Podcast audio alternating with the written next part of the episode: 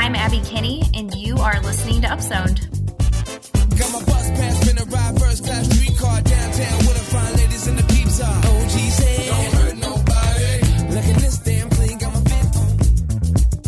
Hello, everyone. Welcome back to another episode of Upzone, a show where we take one big story from the news each week that touches the Strong Towns conversation and we upzone it. We talk about it in depth. I'm Abby Kinney, an urban planner in Kansas City, and joined with me today is Chuck Marohn, regular co host and founder of the Strong Towns organization. We also have joining us a very special guest, someone new to the show, my friend Shamari Benton. Shamari is the co founder of his legal practice here in Kansas City, specializing in land use and real estate. He is also an avid urbanist, historic preservation advocate, and small scale developer. Shamari, so glad to have you joining us today. Welcome. I'm very, very thankful to be here with with you, Abby and, and Chuck. Yeah, I know you guys had a chance to meet a couple of months ago when Chuck was in Kansas City, but I'm glad that uh, you guys both have the chance to be reacquainted with one another. Yeah, absolutely. Thanks for making this happen, Abby. It's it's fun for you and I to chat, but it's always better to have people who are actually doing this work out there too to join us. So Shamar, I'm I am glad you're here. Very excited. Been a fan for a long time.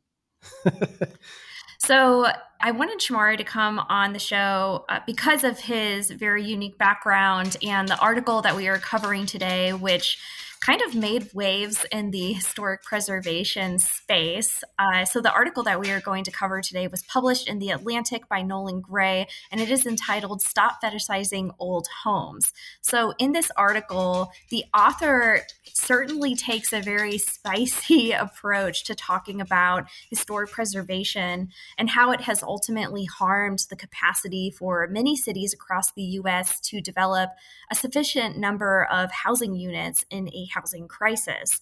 He says that the fetishization of old homes has, in a sense, encouraged our society to weaponize preservation in a self righteous pursuit that clouds more important needs of building a lot more housing.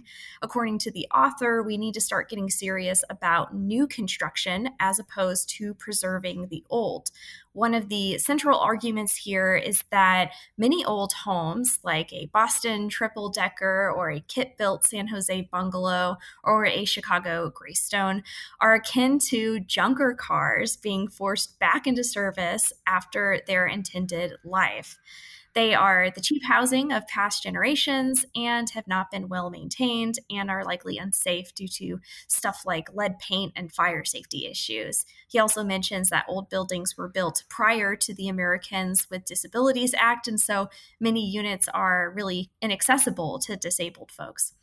So I thought this would be a great article to cover because there's most certainly this core tension between hardcore historic preservationists and YIMBY advocates or people who are very much pro build, pro housing.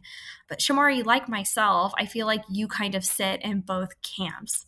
You know, as somebody who appreciates what uh, has been built and appreciates preservation of the old, but also, you know, feels that we do need to progress in building more housing in our cities.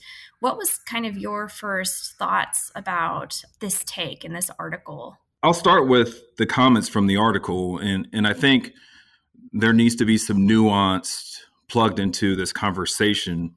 Uh, if I'm going to be frank, I I would agree with some of the with some of the comments. I mean I'm going to throw myself in this category. The group of preservationists, group of urbanists, we we can be pretentious, and we can be in, in an echo chamber. I would not deny that.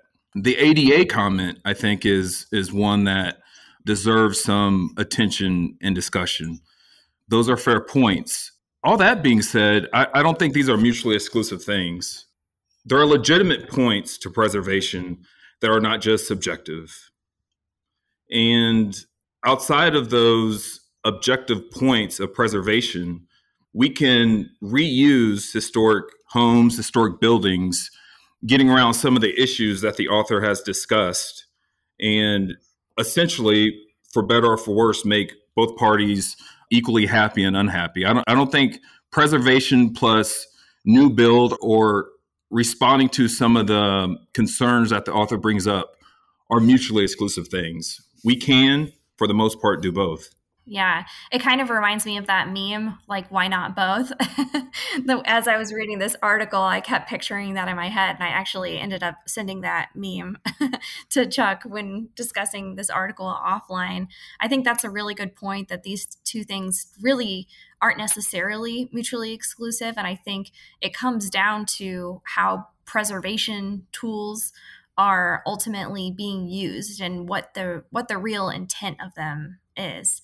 Chuck, I want to get your thoughts because I feel like there is this layer of nuance to put on this. Is this kind of the thoughts that you were having as you were reading this article, this issue of these things not being mutually exclusive? Yeah, so I adore Nolan. Like I really like him. He's a he's a great thinker and I consider him a friend. He's a he's a great guy. I do feel like there are some blind spots in this like strain of thinking and I, I don't want to speak too broadly about like libertarian thinking because i know nolan wouldn't consider himself i don't think like a strict libertarian but but there's this idea that the problem we're facing is housing prices are not affordable. And in just a very like narrow analysis of supply and demand a like market fundamental fundamentalist kind of approach is well, if the price is too high, increase supply and then cost will go down. And so anything that is an obstacle to increasing supply, such as antiquated fetishing of old buildings and our reluctance to tear them down and rebuild them, becomes like an obstacle to seeing the progress made that we want. And I, I think that that is simultaneously a misdiagnosis of the the core problem and a misapplication of the solution. You know, you're I think you're turning and like shooting the innocent bystander as opposed to actually like dealing with, you know, the underlying problem. So if, if we look at historic preservation and we look at even a tendency to favor stagnation of old buildings, I think that that is a problem in two ways. You know, I'm agreeing with Nolan, but I, I think that the cause of that problem comes from two different things. The, the first one, I think, is the kind of natural desire by true historic preservationists to fight back against the urban renewal kind of mindset of just going in and destroying neighborhoods in order to recreate them in a new image. And I am aligned with that that resistance and but i'm also in agreeing with nolan that the answer to that is not to preserve these neighborhoods under glass right? To me and, and this is what shamar i think is getting at a, a little bit too is the idea is that these neighborhoods need to flex and grow and breathe and change over time locking them in amber is not like the right response. And so i think nolan is touching on something true here that to the extent that the response has been to lock these places, you know, freeze them down and, and not allow them to change, he's right. Like that is damaging. I think that the other idea that these neighborhoods are stagnating because we have a fetish with old buildings, I think that a lot of these neighborhoods stagnate because the capital structure, the way we go about building homes, requires us to make like large leaps and large changes. In, in other words, a lot of the development that that uh, market fundamental people kind of advocate for winds up to be such dramatic change that it crowds out of the marketplace all the people that would make a living rehabbing old homes and turning single family homes into duplexes and fixing up all these things. And and kind of the decades of stagnation that Nolan points to as being a problem in a lot of these places is a direct result of the fact that we have made by default, the only change you can make these massive market shifting, Wall Street responsive kind of investments. And, and I think that actually gets to more of the problem is that the solution that's being advocated for here, which is let's empower the the, the people who are going to go in and wipe things out and, and remake them, is actually the answer that has created a lot of the tension and the problems that we're struggling with. Yeah, that's a really good point. And, you know, one of the things that I was thinking about with what Shamari is working on as somebody who's working on a small scale development project and a project that is basically reviving a historic building, I think it, that really kind of touches on how we invest in real estate. And I'm curious, Shamari, what your thoughts are. I know you're not building housing, but why was it not the approach for you to just simply tear down the building and build something new? Because new is always better. Um, you know what what draws you to taking the approach of of reinvesting in something that is old? Sure. My first point would actually be a response to how the article uh, started and, and the bullet point that the author pointed out which was the price point of historic homes is astronomical, and I'm going to say it in, in, in, shorter terms than than than I think the article did. But I think the author's point was was why he couldn't understand why the reference historic homes were at the price point they were selling at, and that might be true in the market that he was referencing in his article. But as you know, Abby and, and Chuck, I don't, I, I, don't know if this is the same in, in Brainerd, but uh, the experience here in, in, in, Kansas City, Missouri, in some ways is the is the opposite, right? Whether you're talking about commercial, whether you're talking about multifamily, I think somewhat to a lesser extent, single family homes, but oftentimes the historic builds, the historic multifamilies here in Kansas City, we have colonnades, you know, four, six, eight unit uh, uh, multifamily plexes.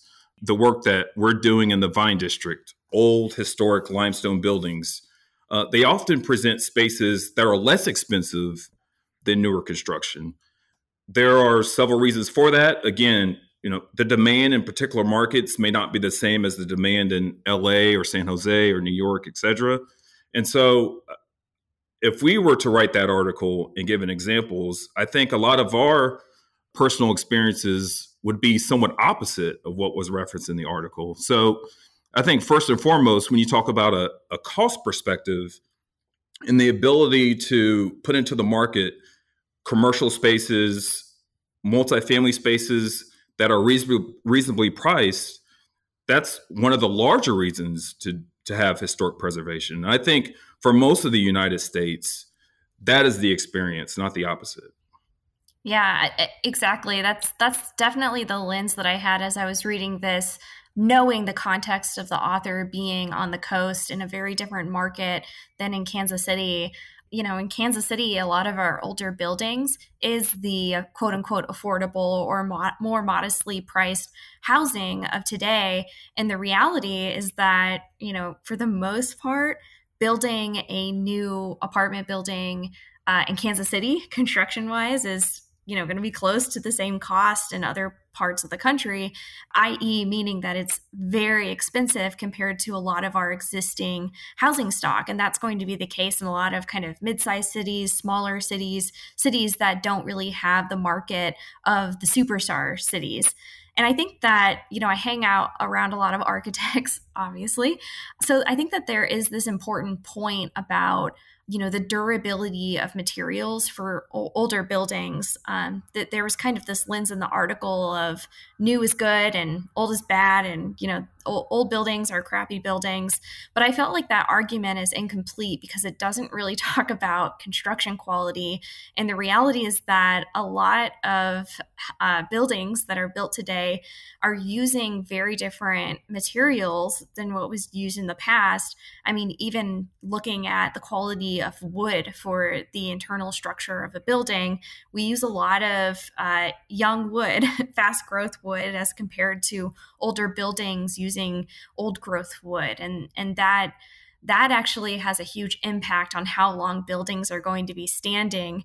In addition to that, a lot of uh, building materials are very paper like plywood, wafer board, drywall, things that don't really hold up well. And, and if you have the issue um, in climates like Kansas City, where things expand and contract, that creates some risk in terms of water getting in buildings and you know uh, how long these different materials are are going to hold up and that might be a little bit different in LA because it's a very temperate climate there is a point that old homes have really good bones and new homes have kind of bones made of paper in a sense. So, durability, I think, is an incredibly important piece that I felt was kind of missing from the, the arguments in this article. Although there is a point to to trying to find ways to retrofit the existing building stock we had, um, and there's also this question of what are we trying to preserve because we have lots of parking lots, right? All over the place. And I actually think a more balanced approach would be to take care and, and maintain these more modest, older building types that we have in the city and start to reuse these parking lots and this unused land for new buildings. That to me is a more balanced approach that actually could create a variety of housing types and price points, you know, even qualities that that would be it just make for better neighborhoods because it enables people needing different price points to live in a single place. I'd like to add some historical context to something in this article. And I've got a question then for Shamari after I do that, because I, I feel like what you're talking about, Abby, is exactly right. And I, I would say, I think one of the things that's lacking in our market today is a starter home and a starter home of a, let me just say this without trying to be offensive, but of replacement level quality. Let me tie that into something that that Nolan says in the article. At the end, he talks about Japan. And he says, you know, for comparison's sake, look at Japan. The, the, you know, the average home there is demolished after 30 years. 87% are new homes. I think it's important to recognize a couple things. First, Japanese cities were completely wiped out less than a century ago. Like w- when you look at Kansas City and you say there's all this housing stock that's pre World War II that consists, you know, a sizable portion of the city is that there's zero of that in Japan. Every city was firebombed. A lot of the starter homes there were made of almost paper like material that just went up in flames. None of that is left. Like it's not around anymore. So it's not like an apples to apples comparison where, you know, there's this huge like historic housing stock in Japan that they've decided now to tear down and renovate because somehow it makes market sense to do. That being said, what is gone on in Japan and what used to happen in the US but does not happen anymore is this idea of a starter home. The idea that you would build something modest, something that over time would either be of startup materials where it would be very affordable and cheap to get into, but the idea was when you build it to a certain step, you would tear some of those things down because they were throwaway and start over or build something more substantial when the neighborhood got to a point or you would build modestly with the idea of adding on expanding the house building more stories adding more units. That that whole concept is gone and it's been replaced with either a securitizable product a single family home that can be sold on the secondary market get a 30 year mortgage all that or a large project that's going to be funded through this top down capital funnel. Here's the question I would like to ask. And I, I, think, Shamari, if, if you don't mind weighing in on this, my impression is that it is easier to build a $10 million project than a $100,000 project. It's easier to uh, find the developer and the people who could come in and do a $10 million project then can come in and do a series of, you know, 50,000 to $100,000 retrofits. And to me, that, that seems a little broken. Is that your impression as well? And how would you react to, to that? Yeah, generally, I think that's correct. And I, I think about two bullet points for that question. One is, and to Abby's earlier point, it's about craftsmanship and the ability to uh, reuse a historic site. And oftentimes you have to bring in a professional that has a particular skill set in regards to historic preservation. In the now, that can that can be pretty that can be pretty pricey. That could be pretty expensive. The second point is that the market in general, whether you're talking about lenders, whether you're talking about public servants, whether you're talking about folks in positions of decision making when it comes to city hall, etc. The the new construction approach is what's familiar, right? you can go to a lender with a pro forma and and and all of the language that is spoken of within the development space and most folks understand that language right it's somewhat a different language on preservation and and unfortunately my experience is that we're losing some of that knowledge and that's why i think it's even more important for preservation. So we're able to continue that knowledge for generations. And ultimately, as discussed, despite some of those more difficult hurdles, preservation versus new construction, you can still, in most markets, present a space, present a residential unit, sometimes a home below the cost of new construction. When, and I'm not knocking, I'm not knocking uh, these these projects. But when you have you know a hundred plus multifamily apartment building with a pool and, and and and with the gym and the yoga studio and the podcast room, right? That's that's expensive stuff. But frankly, it's easy to make. It's easy to make because, uh, generally speaking, it's a cut and paste model. Working with historic buildings, you're working with quirks you're working with uh, things that, again, you know, the market has either forgotten how to do or there's only a few people who know how to do it and it's a pretty penny to hire them in order to get those things done that has been my experience and I, I, imagine that in most cities and towns that would be the experience of other developers particularly incremental developers folks who uh, do not have the relationships with with with large lenders to to piggyback off of a large amount of debt. And those are some of the hurdles that you'll have to get around if if, if that's the approach you want to take but i think ultimately we're all better for it just real briefly i feel like this is one of the reasons why the incremental development people are so important you know because what, what this approach does is it, it really crowds out uh, like we see in a lot of the marketplace it crowds out the people who would do this work. You know, I mean, we can look in other realms and we can see the the guy who used to own his own shoe store now sells shoes at Kohl's, and the person who used to have their own bakery now, you know, works somewhere else uh, on assembly line, and and and the person who used to do these like detailed, nuanced things. I think of like music. This is an example that Nassim Taleb talks about sometimes. We used to hire musicians all the time to do things, and and now musician is a part time side gig because there's no room in the marketplace for it. We've centralized that. I think when it comes to housing and construction, we've crowded out a lot of the the people who would normally do this kind of work and we've made it very risky, very difficult for them to do it and very easy for them to just go take a job as part of DR Horton's construction company or what, whatever it is. I think we're worse off for that. And I also think that a lot of people who could enjoy a, a better quality of job, of employment opportunity, don't have those options available to them because of the way we've chosen to go about building financing, let alone have a, you know, a home they can afford. So I think it's like it's, it's these things go together is what I'm saying.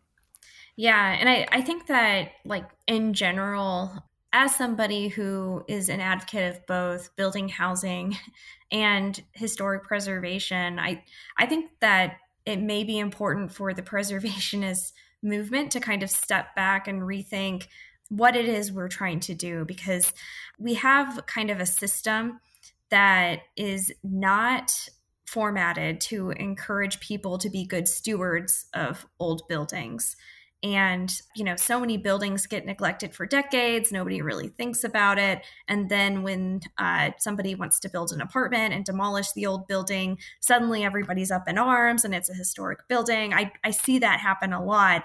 And i understand why it happens but i think that you know as a as somebody who would be a preservationist it's it's important to care about these buildings long before demolition is part of the conversation and and I think part of that is owners being responsible for being good stewards of these buildings. You know, I own a house built in 1890 and I kind of feel like I'm I'm one of many people who is in charge of taking care of this building and there will be more, hopefully, ahead of me for as long as this building stands. You know, there's also this thing about these five over one or you know lifestyle apartment complexes that kind of leave a bad taste in people's mouths when a historic building is torn down and I, I kind of understand that perspective i shared this article with a colleague and they sent me this really great quote by david Broussard. I think that's the right way to pronounce that. But the quote says preservation was a hobby before 1950, dedicated to saving actual historic structures. For decades and even centuries, people tended to believe that a demolished building would be naturally replaced by a better building. When people started to believe increasingly after 1950 that a demolished building might well be replaced by something worse, preservation was swiftly transformed from a hobby into a mass movement. That's the essential truth about preservation. And it is not difficult to understand why we preserve if we understand that truth. I think that, to me, that is a decent counter argument that calls on us as a society, I guess, to strive for building things that we can be proud of when redeveloping. And that's not to say that everything that gets built today is not something we can be proud of. And I understand that there's all these kind of market and capital forces that that make certain products the the products that they are.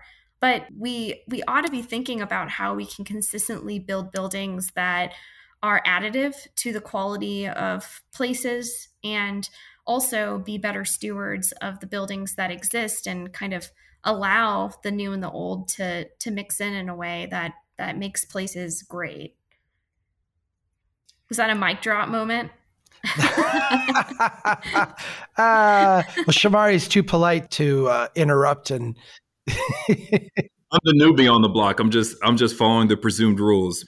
I think that's spot on, and you know that we've been talking a lot about objective reasons for historic preservation. And again, I would I would emphasize that this is not an anti new construction conversation or thought.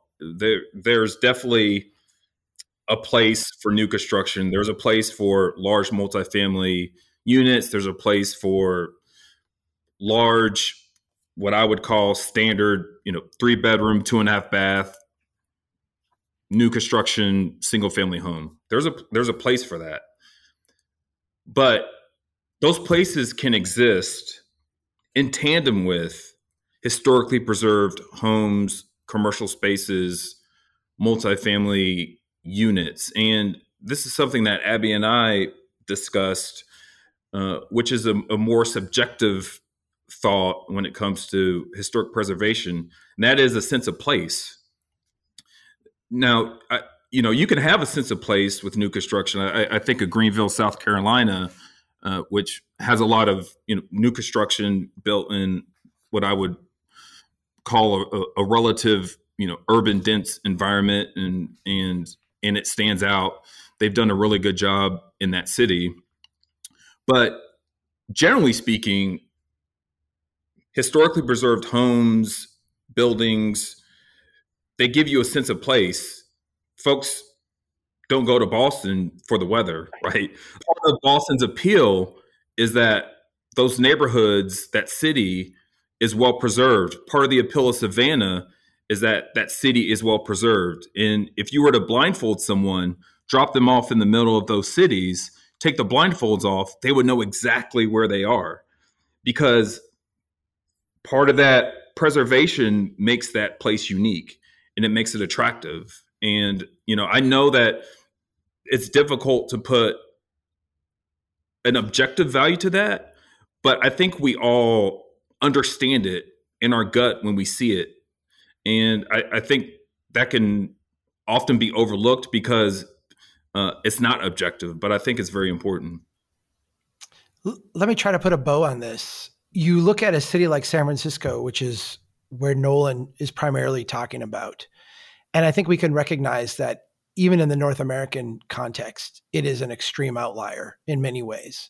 The price dynamics there, the population density, the the the history, it places it way outside of the experience of, of most places in North America. And I, I think when we use it as a as a broad case study, we're doing kind of a disservice. If we look at Kansas City, or we look at my hometown of Brainerd, or really, I think any place out of a tiny number of cities and I would even, you know, put Austin outside of Austin, Miami, which are very fast growing places right now, but are not anywhere like uh, San Francisco in terms of like the dynamics impacting housing prices there. It's a very different kind of thing. You look at Kansas City, I feel like we could keep every house that is there now, spend the next generation or two fixing them up, making them better, thickening them up, putting them to more productive use, while we simultaneously focused on filling in all the gaps that we have, which which absolutely dwarf what is there now.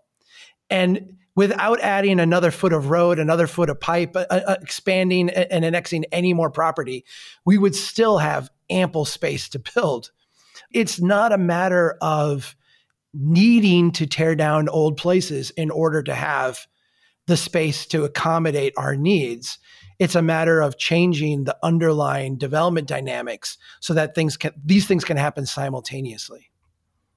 I think that is a great way to wrap it up today. Why not both? uh, we've Spot on. full circle.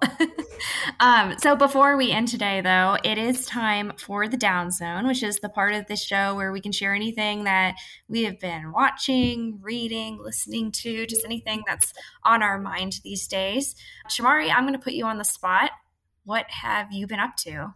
A good friend of mine, his mother is a Jain, and I I was completely and utterly unfamiliar with this religious practice, and so last time she was in town, I, I had asked her to bring in some some books on Jainism so I could better understand that practice, and so I've been reading a couple books on Jainism, and it's you know it's a practice and religion that has been around for a few thousand years it's been eye opening to to learn about a practice that has been around for that long. That, at least in my experience, is um, is not often discussed in the Western world, and it's like I said, it's been it's been really eye opening. I don't think I've ever heard of that. I have to a degree, although I, I don't pretend to know a whole ton. But part of it is an asceticism, which I think is really amazing and, and kind of beautiful. But Shamari, it, there's there's something about perfection over multiple lives lived, right? right? Like you're trying to better yourself over time. That's right. It, it, it discusses kind of cycles of life and learning from those cycles of life. There's a lot of, for lack of a better term, karma concepts and and how that works. And and to I think for most people in the Western world, a belief um, which might tend to be thought of as extreme in terms of not harming anything living, right? Like if a fly is is in your home, flying around you and in in your in your company, you still do not kill that fly because that that energy and karma comes back to you. So again, really eye opening, irrelevant of of whether um, you subscribe to it or not. It's a good practice in in history and you know parts of the world that I think for most uh, um, is uh, mysterious. Yeah. Wow, that's fascinating. Something something for me to Google after this. uh, Chuck, what say you? I am less uh, inspiring today. Um, I I've I'm really a big fan of the website Epsilon Theory, which is an in, an investing. It's a finance website about investing, but they deal with uh, narratives. And the, the core argument of epsilon theory is that it isn't fundamentals of businesses that are driving share prices today. It's narratives. It's the way we talk about it. And Tesla would be kind of like a, a, a case study of this. You know, Tesla produces fewer cars today than Ford Motors did in the mid 1930s, but Tesla is valued at more than every motor company in the world added together. And so, why is that? And it is because of the story we tell ourselves about Tesla, its future, its potential, its what have you. And there's an economist named Robert Shiller that I've always found very sobering, kind of even keeled He was one of the people who came up with the Case Shiller Index that kind of showed how housing prices had gotten way out of whack in the early 2000s. He wrote a book um, called Narrative Economics How Stories Go Viral and Drive Major Economic Events. And I've, I've had it in my kind of cart for a while, and I started listening to it at the beginning of this year. And I, I'm kind of embarrassed that I waited so long. It's a really good book. It, it, was published in October of 2019, so before the pandemic, which is actually very interesting because you can see some of the dynamics he talks about coming to coming to the fore over the last year and a half. Um, but uh, narrative economics, I've, I've found it to be a really good way to think about just the forces that shape us today. Hmm, that's really fascinating. So I don't do this this often, but I binge watched, I'm not proud of it, but I binge watched a series uh, this week called Dopesick. I don't know if you guys have heard this before. It's a series that is on Hulu and it's a has Michael Keaton in it, who I really like. And it's a dramatization of the basically uh, how Oxycontin came to market and created the narcotic kind of all the issues that we've been experiencing with narcotics in our country since the 1990s. And it tells the story from the perspective of a coal mining community. Um, it tells it from the perspective of a doctor who's prescribing oxycontin and you know why they felt that it was safe to prescribe to many of their patients. It tells the perspective of salespeople who work for purdue pharma and you know why they feel justified in what they're doing. And then it also tells the perspective from the sackler family's point of view who were the owners at least i think they were the owners of purdue pharma. I'm not sure they are anymore so th- this series it was kind of mind-blowing and it, it's a series that'll make you mad uh, when you watch it but it was recommended to me by a coworker of mine who's actually from beijing china uh, and we had a really good conversation after I finished it because she wanted me to finish it before we talked about it. And she and I are always talking about like world history and how things, you know, basically just how the world has changed over time, uh, both from the America and Chinese perspective. And we had this really interesting conversation about how the United States, you know, the the story, the narrative behind the United States is that people came here and they were rejecting kings and queens and uh, they wanted liberty and they wanted to establish their own form of government.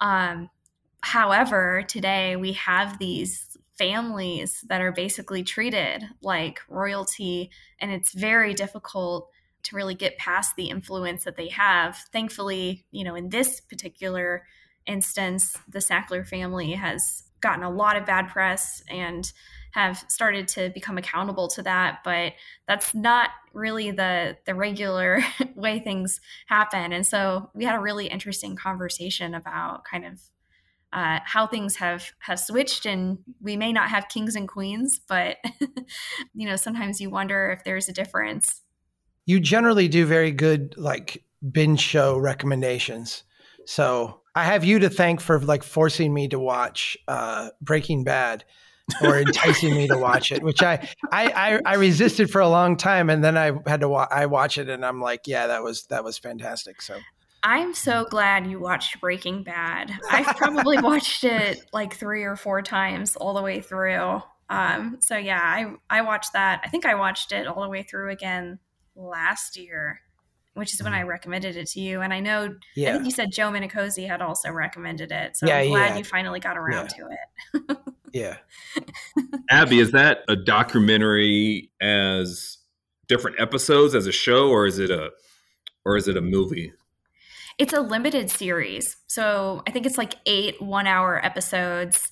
You know, it has actors and everything to tell this story. So it's not necessarily in a sense it's kind of a documentary because it's, you know, it's going off all of the facts um, of the cases that have gone to court and everything, but it's a dramatization of that. So, yeah. Yeah, I definitely have to check that out. Yeah, it's a good one. Thank you guys. Thank you both for joining me uh, today for another episode of Upzoned. Uh, Shamari, I'm so glad that you were able to get on today, and hopefully you won't be a stranger. You can come come on in the future. Of course. Really appreciate the opportunity. This was fun. Awesome. Thanks. Yeah, it's, it's great. Uh, great to add your voice to the conversation. It's uh, Abby and I enjoy chatting with each other, but it's always fun when we can get a, a third uh, intelligent, thoughtful person involved. So thanks so much. Yeah, Shamari is part of my. Uh, we have like a local debate group where we talk about all kinds of issues via text. That's right. We definitely have a crew. yeah, we've got our we've got our crew. That's right. Cool. Perfect. All right. Well, thank you everyone for listening to another episode of Upzoned. Keep doing what you can to build strong town. Thanks all.